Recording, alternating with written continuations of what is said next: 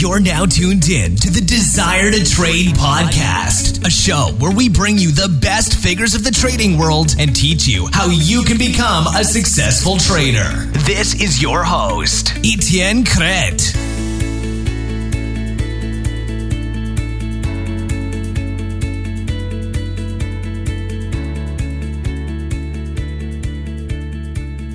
Etienne Crete here, Forster and founder of Desire to Trade.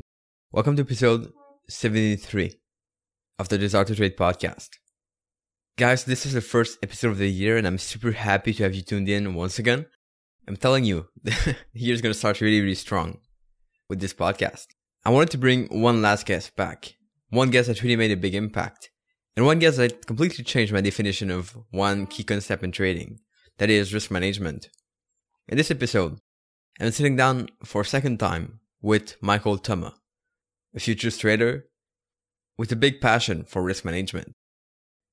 If you want to survive in the game of trading, you have to listen to this and you have to implement what Michael talks about.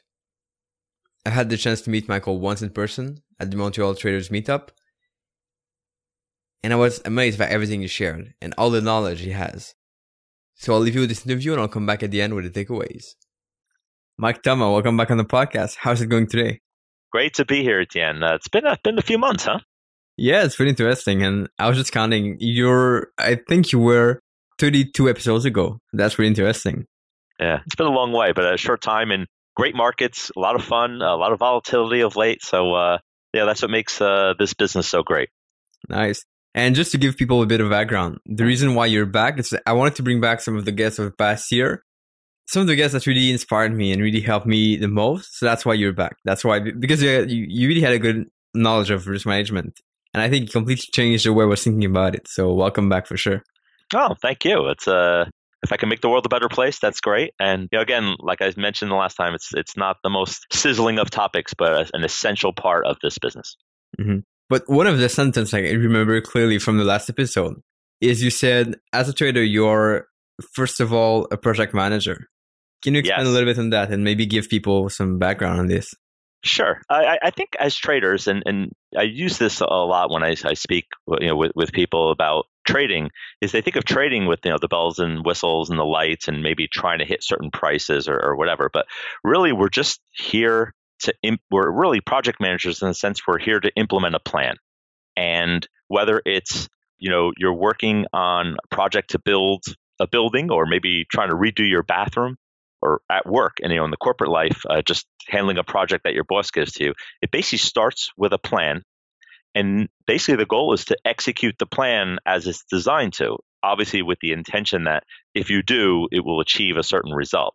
Well this business is no different. In fact it's it's more essential because there's so many sort of you know, distractions and you know tantalizing lights and things to kind of get you off your plan. So I always try to take a step back and I always try to teach you know students and traders who are, are kind of struggling.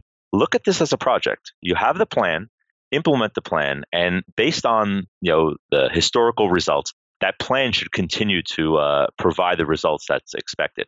Really, it's taking a step back and looking at what is this business? What's my job? Again, you're a project manager, not a trader. Execute this plan. It's really as simple as that. Easier said than done, of course, on the execution side. But again, that comes with practice. But really, the goal we have here is to execute a plan that's really already been given to you. Mm-hmm. And I think a couple of weeks after the the interview we had the first time, you came to the meetup we have in Montreal.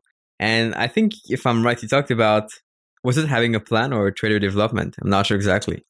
Uh, it was uh, we focused a lot on trader development at the uh, at the Montreal forums, and again, it kind of goes hand in hand. Development plan really focuses, however, uh, in addition to your project plan, which is a lot of you may have a, a big crux of your project plan is your trading plan. Development plan is really identifying some of the areas where you need to either improve or you need to focus on.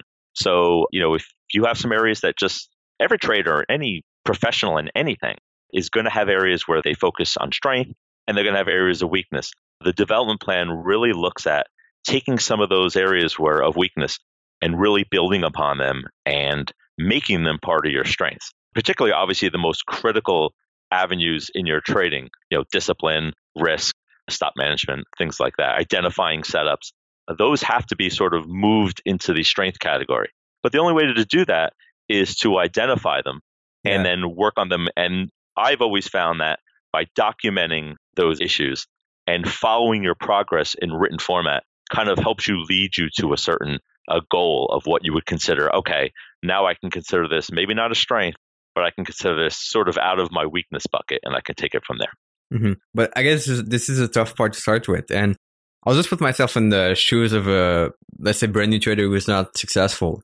So whenever you start to trade like everything is going on any direction. You kind of lose money everywhere you have bad trades you feel stress so how can you identify what weaknesses you have yeah, it's uh, it's a great question. It's actually a loaded. There's probably a whole topic. A book could be written just on that topic. How do you identify?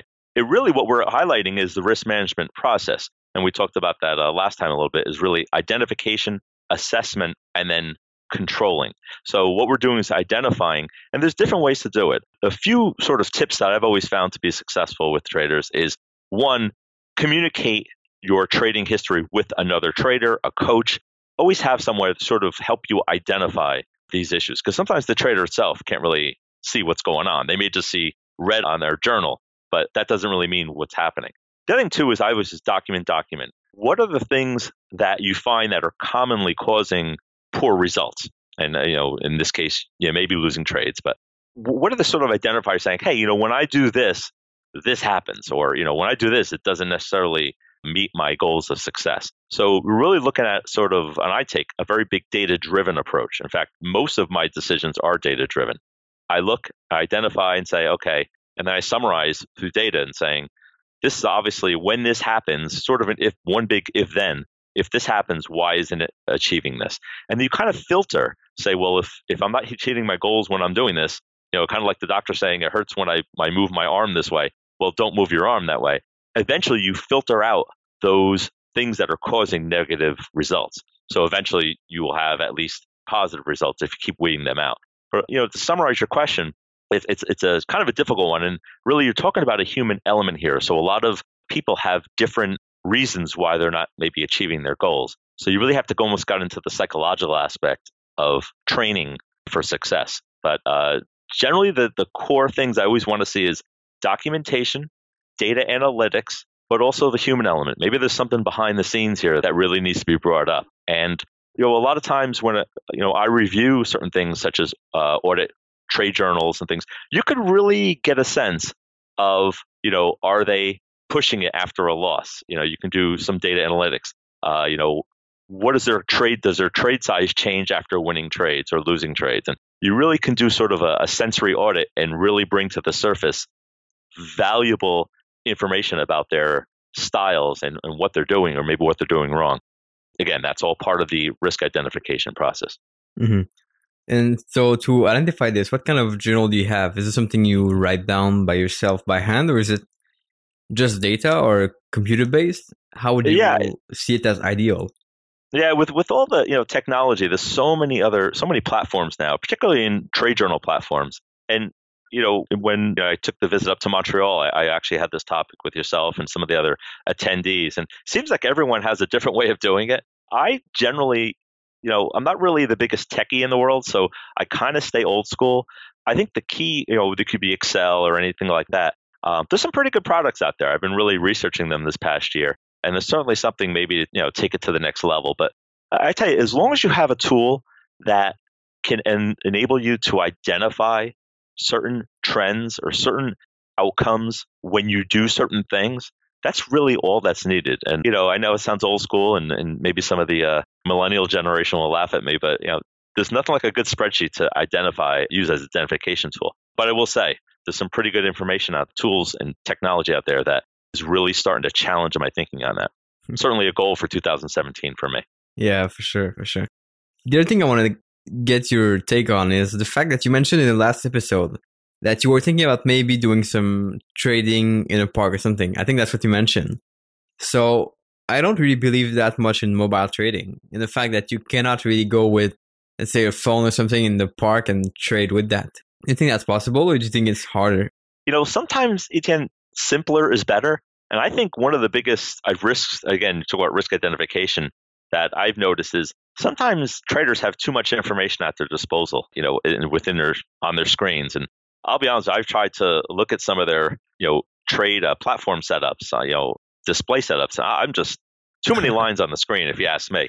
Certain types of technical analysis is used certainly require some screens, things like that.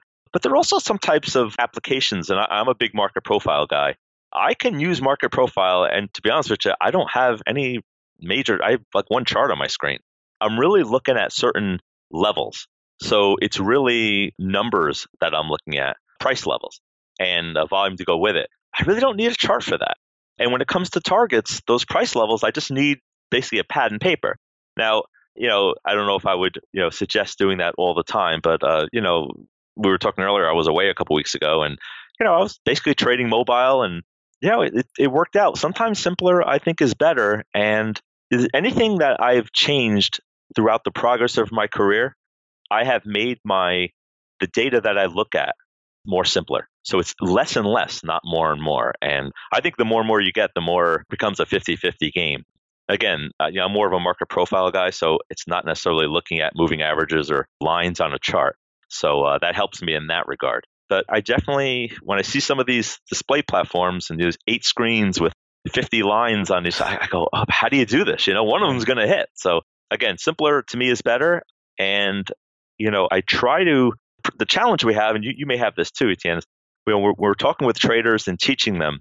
There's this sort of mindset that you have to get out that that more is better, and sometimes eventually you have to. Uh, what your mom say? You have to no matter how many times tell you not to touch the stove, it's hot. They you just have to touch it sometimes to learn the lesson. Also, I think in a part in my career where I just I want less. I, I just I mean I want less noise. I know what I have to do. I have a project plan. I'm a project manager and I have a plan to execute. And really that plan doesn't require 10 charts. So I know when I'm wrong and I know when I'm right and I know where, you know, my targets are and I know where to sort of reduce my risk. So in that regard, those are the key things I have to do. I really don't need a lot of charts. Mm-hmm. Mm-hmm. That's been interesting. And so, for people want to have a bit of background on market profile, can you tell us a little bit what it is and how it's applied? Yeah, sure. You know, in, in 30 words or less, which is almost impossible for market profile. Um, basically, what you're doing is, and, and I'll use the example of any type of auction theory or you know retail or anytime you buy something.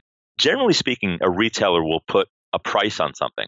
And if there's no demand or there's less demand, they'll lower the price to attract buyers. Right.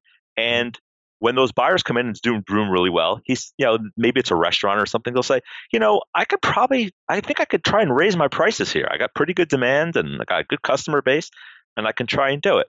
And it might work and it might work again. And at some point, the customers will say, you know what, I'm going next door. So he may have to lower the price. The same thing happens really in the markets or any type of thing where there's there is a market. You know, there's buyers and there's sellers, and there's a price at which the most volume, where the most the most optimum place to do business at that particular time is being conducted. Price tends to navigate around there because it's a comfortable way. Buyers are pretty comfortable buying, sellers are pretty comfortable selling there. When they hit certain extremes, now the market kind of tests those areas. Is this the new normal price that should where buyers and sellers are comfortable?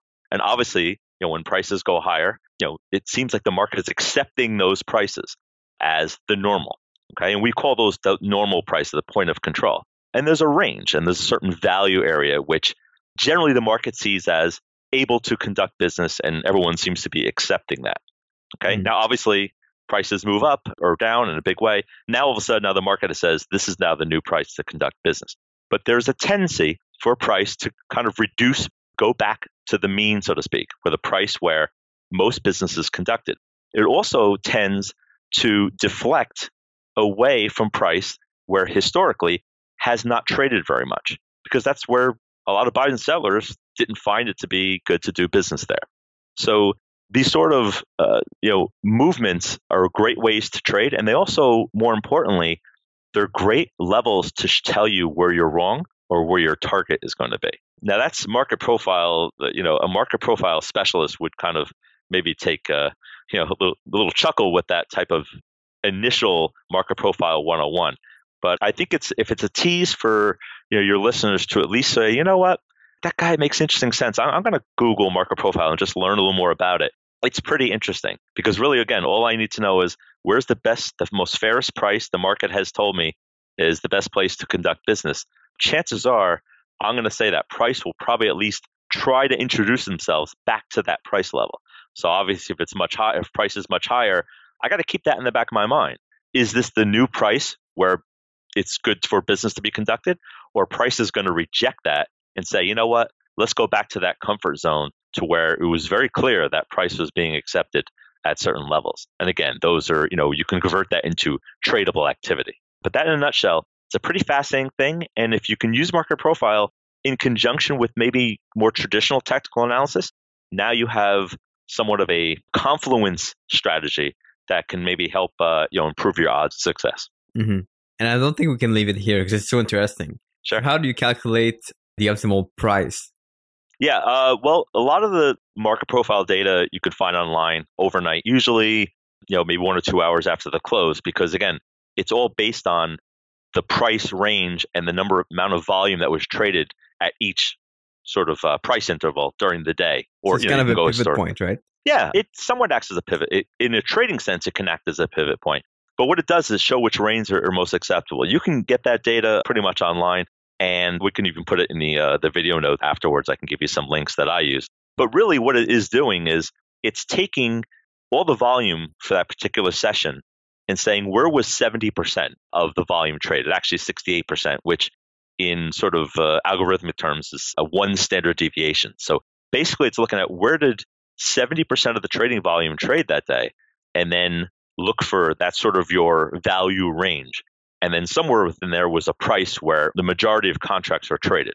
And you could take that information and compare it to previous days. Because again, you know, the price at which uh, buyers and sellers accept as normal will change, obviously. If it didn't, it would just, there would be a flat trading range. So, and then you can even go back historically, say 15 days, 20 days, and say, okay, in the past month, you know, where was the most volume traded? And again, using them as areas where you could uh, you know make your strategic uh, buys and sells, and particularly use them as targets. So uh, again, there's more and more stuff coming online, but it's not as prevalent as a lot of sort of technical indicators, things like that. Uh, a lot of people are intimidated by profile, but again, just everybody doesn't have to change their way of thinking, but maybe introduce it into their arsenal.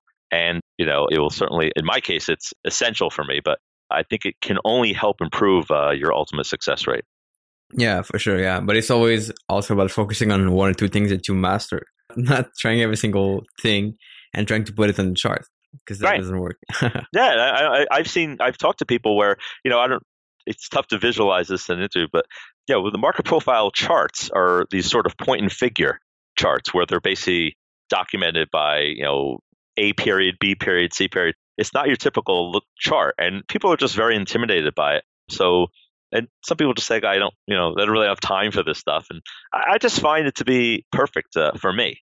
And, you know, I was a, a technical, uh, did a lot of technical analysis and I still do.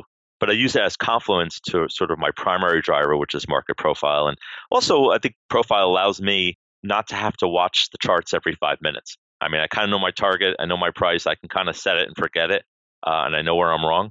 And, uh, you know, one thing about profile is if the market, if it's going to stop me out, the market has to sort of break something that, in terms of buyers and sellers, shouldn't happen.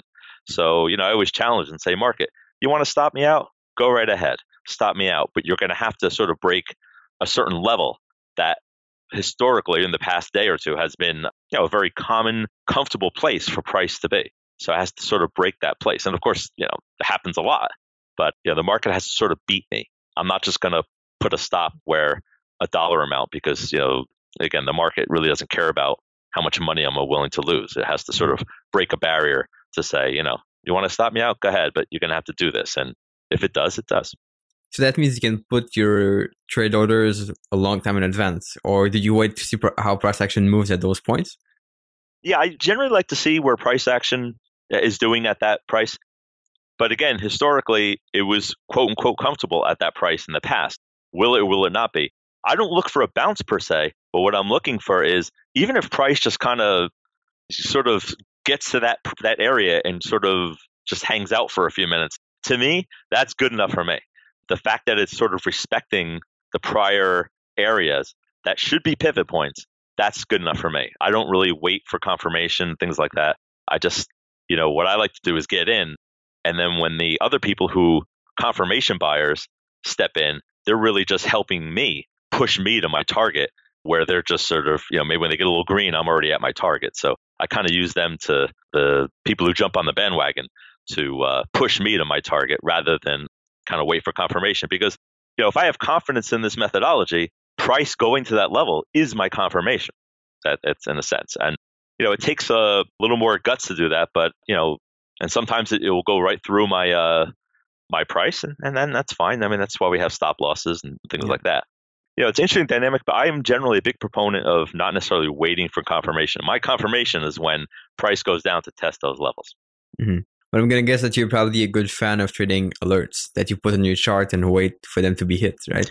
Yeah, I mean, you know, here's the good, interesting thing. I don't trade too many products. I mean, my main focus is the ES futures, maybe the Nasdaq futures, and you know, I'll dabble a little bit in the in the oil, CL uh, oil, and, and things like that, and lately the bonds. But so I really don't have, I mean, I really got one chart on my screen. So, you know, I have other sort of, you know, barometers, so to speak, uh, such as a tick chart and not a time tick chart, but like a New York Stock Exchange tick chart to see advance declines and things like that. Sort of my dashboard is most of my screen real estate.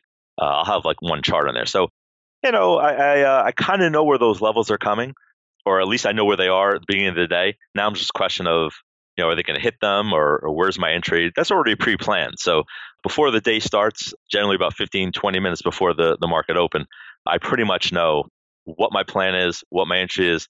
If this happens, what will I do? And I always have sort of a, if this doesn't happen, you know, what should I do? Because this is usually an opportunity there. The one thing I'll leave on this market profile is, and the key thing is, I always ask myself this question What is the market trying to do? And then how good of a job is it doing it? So if the market is supposed to be breaking through, whatever, you know, 20, 2200, you know, whatever it is, or Dow, Dow 19,500, and it keeps testing and testing and testing, and it's not breaking it. Well, what is the market trying to do? Maybe hit 20,000? I don't know. Well, let's just say it is. Well, if it's trying and it's not doing it, what is it saying about buyers and what does it say about sellers? At one some point, aren't the buyers going to get a little panicky and say, "Hey, you know, start giving up"? So try to think about not just market profile or any type of trading as price levels. Think about the psychology of those people. Who's long? Who's short? What are they thinking? You know, mm-hmm. maybe the shorts, maybe the market just tanked 10 points. Oh, okay, the shorts are feeling pretty good. Then the market bounces two points, you know, bounces up. Okay, they're probably not panicking. Three, four, five, oh, now it just broke a Fibonacci at 50%. Now all of a sudden, if I'm short, now I'm like, now what do I do? Now I'm starting to get a little concerned. Okay. So, you know, start thinking about that in the sense of what are these people doing? So if, you know, what is the market trying to do? And then, you know, a little takeaway is what are the market trying to do and how good of a job is it doing it? And if it's not doing a good job getting there, and again, you know, markets tend to go up, down, reverse, up, down. It doesn't necessarily barrel through a resistance level. But if it's you know seems to be having trouble getting to a major, a relatively major pivot point, that's telling me you know when this starts to reverse, some of these people are going to bail out, and I want to be on the other side of that trade. Mm-hmm, mm-hmm. That's really interesting. I think it's a big takeaway for people to uh, just have this, like, just thinking through this for sure. Probably every every trade they, they take. Yeah, you don't need a chart for that either. It's just start thinking about the other guy yeah, know? yeah, for sure. Yeah, because trading is about people. To, it's always people in the market. That's right. Yeah. Right. And if he wants to bail out, I'll be happy to take the other side because most of the time they'll be wrong because they're bailing out on fear or something like that. And you know, generally speaking, obviously, if it if it, I'm waiting for something that everybody's thinking is going to happen, and when all of a sudden it tries to happen, tries, tries, at some point these traders, these buyers or sellers, are going to start to lose faith and then all of a sudden it starts going out of the direction. Maybe they move their stop up, and now they start hitting their stops. Like there you go. There's my party time. There's what I live for. That's why that's what some people refer to as uh, fading, right? Uh, yeah, maybe contrarian. A fade is kind of you know shorting when the market's ripping up and stuff. I'm not that kind of guy, but I'll tell you this though: when the market's uh, you know full head of steam, up or down, and it's racing towards a major market profile pivot point, I'm ready. I'm looking to go the other way. And again, a lot of times, and, and you know this, Ethan, you can make decent money, decent trades just from the profit taking of successful long traders. So, you know, at a certain point, they're just, you know, I'm going to take profits and maybe they'll take it at a certain pivot point.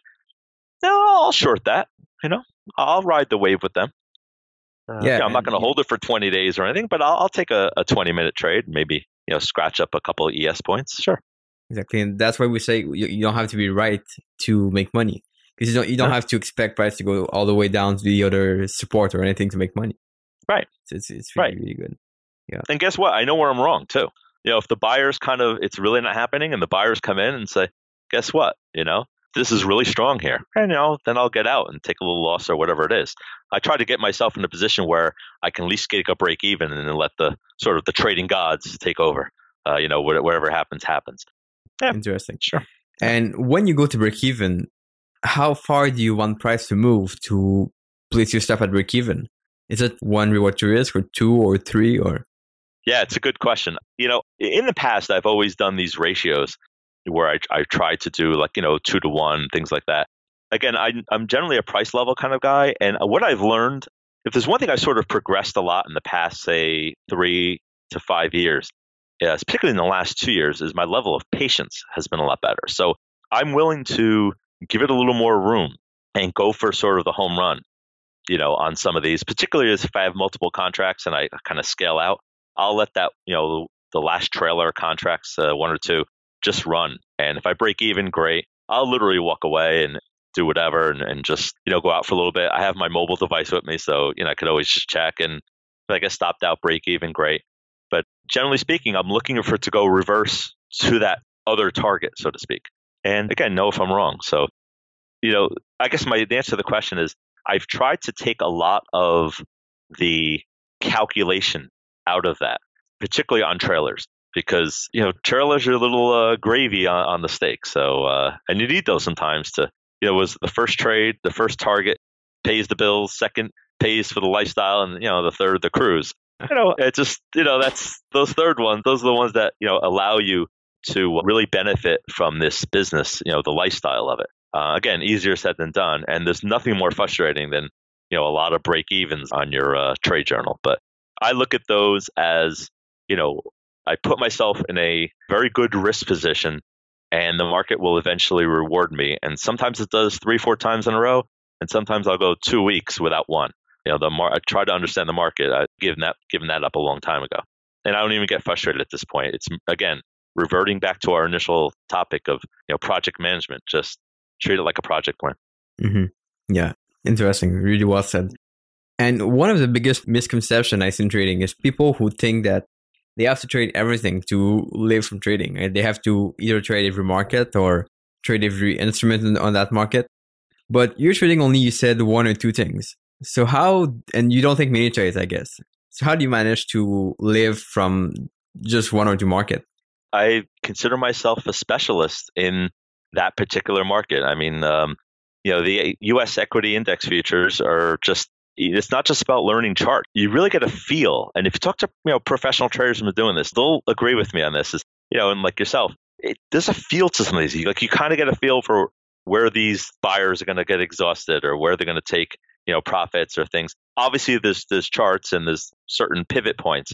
But when you know these things are sort of ripping, you know, this price, you know, they're just going to, nah, I'm not going to take this. This is going to blow through this price. And if it does, it does, it does, it doesn't. But I feel again, and I've you know in the risk identification process with some traders who are struggling, they're trying to look at everything, and I did that too. Even as early as say two years ago, we may have even discussed, yeah, I wanted to get more involved in gold and some forex and things, and mm-hmm. you know I've kind of I even had it on my development plan the past couple of years, and I really told myself, I says, you know, I'm just really good at this one thing. Why change that? you can add contracts, you can, you know, things like that to increase your size to, if you're doing well. You don't necessarily have to look for, you know, other pots of gold, so to speak. You know, and what I found that just sticking to what I do best, but at the same time developing, you know, the other areas, maybe finding, you know, certain markets, you know, like every market, even, you know, the equity indexes, even like this past summer, was really, really slow. I mean, there was no volatility at all. So you know, I tried to look for other opportunities, but I found the liking to start writing options in those type of markets. So I'm still focused on the equity element of the business. And I, I just, you know, that's sort of part of my development. And I like that. I'm going to be doing that more and more. Uh, it just fits into my personal wheelhouse. And the success rate is much higher than, well, at least the win percentage, so to speak, of writing options is better than, um, you know, even my, my average trade success. So it complements things. But uh, my advice is, you know, find one that you're really comfortable with, but I, I just get a little concerned when I see a lot of different products being shown on a trade journal. And when I do a trade journal audit, that's a red flag for me. If they're successful at it, great, but I want to see the numbers, you know, work out. And I think eventually it's like anything in life, Etienne. Like when you focus on one thing, you tend to do that really well and you become a specialist. So I don't want to be the surgeon for everything. I just, uh, you know, want to be the surgeon for the uh, S&P futures and maybe a couple other linked type of, you know, correlated type products for now at least. The future, who knows? Mm-hmm. Yeah, it's for sure very interesting. What are some of the mistakes you see the people you kind of uh, support do? So the, the the people you coach, what kind of mistakes do they do most of the time? I think a lot of it is lack of discipline. A big one is discipline. It's you know not following the plan. I mean, this is sort of trading 101. I mean, probably in the I don't know how many uh, 70 or some odd interviews that you have done on on Desire to Trade. I bet you 60 out of the 75 said the same things: inability to follow a plan, inability to have discipline, poor risk management. You know, we've all done that. We've all been there. You know, uh, my compliance. You know, I, I monitor my compliance with my trading plan. It's about 93%, 95%. Well, now here's a risk guy trying to tell you that 7% of the time I'm not following my plan. Now, what's up with that? Well, I do give myself a little latitude. I mean, Mm-hmm. There was some uh, previously, you know, in the U.S. elections in early November. I mean, I had some of the best days of the year, and it was technically breaking my plan. But these are just very unique situations that uh, call for that. So in essence, I can almost put in my plan that it allows me to do it. But breaking the plan, not having a good risk management foundation, and really uh, also trading too much size. I think that's a big one, uh, particularly after a winning streak. I see a lot of traders starting to load up on size, and you know why. Mm-hmm. So, what do you recommend in that case? Is it to stick to always the same position size or always the same risk? I guess. Actually, no. I usually suggest uh, what's so-called a graduation type planning, where mm-hmm. after a certain number of success uh, points, you can graduate to the next share or contract level. And if you don't achieve a certain result at that time, then you go back to the previous one. But from a risk standpoint, I like to use technological controls in that regard. So I would have the trader, or I would you know have the broker put a limit, a cap on the number of contracts or shares that can be traded. And then when they achieve a certain level, or say their coach reviews and approves it, say, okay, now we can call their you know the broker and say now he can trade 200 shares or two contracts or, or, or whatever the case may be. A lot of traders, uh, you know, I'm not on a lot of the Christmas list of my trading community, but mm-hmm. because it's a frustrating thing. I know they you know they're doing really well and they want to improve, but slow and steady wins this race. This is, you know, it's not a sprint, it's a marathon. And, you know, if you're having success, you know, why would you want to put that success at risk? I mean, I understand everyone wants to make more money and stuff, but the markets will be there tomorrow. Don't worry. And if you're doing well, great. Because I've seen a lot of people, including myself, who really struggled once they started improving their contract size or their share size. It happened to me a lot. It took me a while to really uh, get up. And to be honest with you, Etienne, I don't know if this is maybe you could speak on this behalf. I still struggle at certain levels, like ooh, you know, a little nervous about certain things. Oh, yeah, so sure. I don't know if I'll ever overcome that. That has been on my development plan probably for 15 years. You know, learn to get comfortable at certain trading levels. But you know, maybe by definition, this is my comfort zone right here, mm-hmm. and I'm happy with it. It it provides a nice lifestyle. Maybe it could provide a better one, but maybe that's just uh, me. And you know, maybe you know, taking it to the next level. But you know, any type of great trader who's trading, you know, a thousand, two thousand, three thousand shares, and the hedge fund loves them, and they get hired, and it's okay, trade these hundred thousand shares a clip. They're going to totally freak out. You know, it's just normal. Yeah, yeah, it's human yeah. psychology. Of course, if you have a billion dollar hedge fund, they probably have the top psychologists, you know, on staff to help you get through that. But the graduation idea of slowly graduating up your contract size and again, it's only done after success, then you know that's that's kind of a good way to start. Mm-hmm. And success being measured as compliance, not as P and L, I guess. Yeah, good. That's, that's yeah, a good question. That's yeah. I measure it in compliance. The P and L should be there though. But if you are good with compliance and your P and L isn't there, then it's probably something fundamental with your plan, not necessarily you. Mm-hmm. So what really concerns me is when I see a lot of P and L, really good P and a lot of non-compliance. There's your red flag. There's your ident- risk identification red flag for sure. But yeah, good point. I try to measure in compliance. Are you executing your plan with precision? Mm-hmm. And just reflect back on what you were saying. I think this is really true that people kind of have a limit they have to go through sometimes. And what changed the most for me, I think, and I've applied this idea is the past past year or past few months.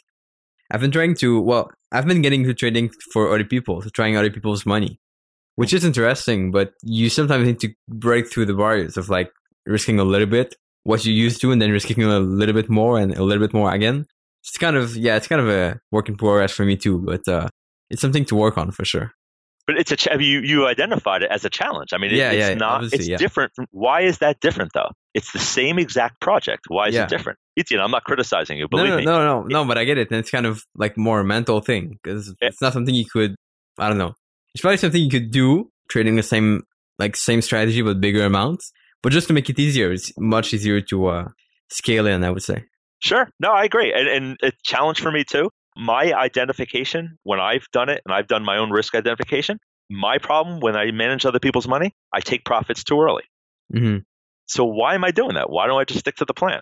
This is, again, we're bringing up a great discussion on human psychology. It's not just about numbers, it's not just about moving averages.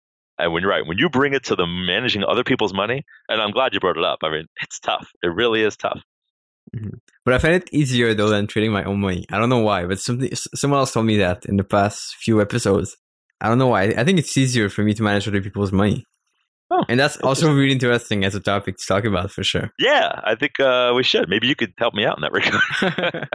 I find it to be more challenging. But again, once I keep it more mechanical, and again, when I first started doing it, it was always a little tougher, but now I've just become a little more accustomed to it. But again, once you start getting at higher contract levels, it's just different. It's just different. Just like trading sim simulated uh, yeah. accounts is different than going live. And I've seen some great numbers on sim accounts, and I'm ready to go. You know, the person's ready to go live, and it's tough. You could see it. You could feel it. You could see they're taking profits too early. They're moving their stop ups too close. Like all of a sudden, the principles of the project, the trading plan, are not being adhered to. And again, it's just it's normal in a sense. So traders shouldn't be uh, you know criticized for it. It's just a normal part of the success process. Yeah, increments are key. Was yeah. So how can people find you, Mike? Basically, I, I do a lot. I don't do a lot of sort of education platforms, things like that. Obviously, through the Montreal Traders Group, Desire to Trade, if uh, they want to reach out through you on Collective 2, which is sort of a self monitoring. In the new year, I'm launching a, a new trading thing where people can actually see, be 100% transparent with some of my trades uh, and market profile. And they'll see that in Collective 2 on just under Michael Toma. It's actually going to be under uh, the Globex Nation uh, product. But uh, we could put that in, in the notes uh, later on. But uh, I, I've got a lot of requests where people just they just want to see they want to see more transparency yeah. it's just uh-huh. demand through it so i says you know give them what they want if you want to see my trades go ahead you know and there's there's a there's a premium level to that as well but you know if that's going to help them learn and, and, and get on board so be it. Interesting yeah for sure. And what kind of goal do you have for the future? Last time we talked you were trying to try different markets. Now what kind of goal are ahead? Uh, well my goal next year my primary goal is again it's always compliance. But as far as different markets and different products, I'm really starting to improve. Uh, my goal is to increase my percentage of total P&L or total trading. I haven't really decided yet, but towards option writing strategies. I just find that in my career right now, it allows me to be more flexible. I have some traveling next year that I plan doing more traveling. And so it just suits me, my lifestyle better.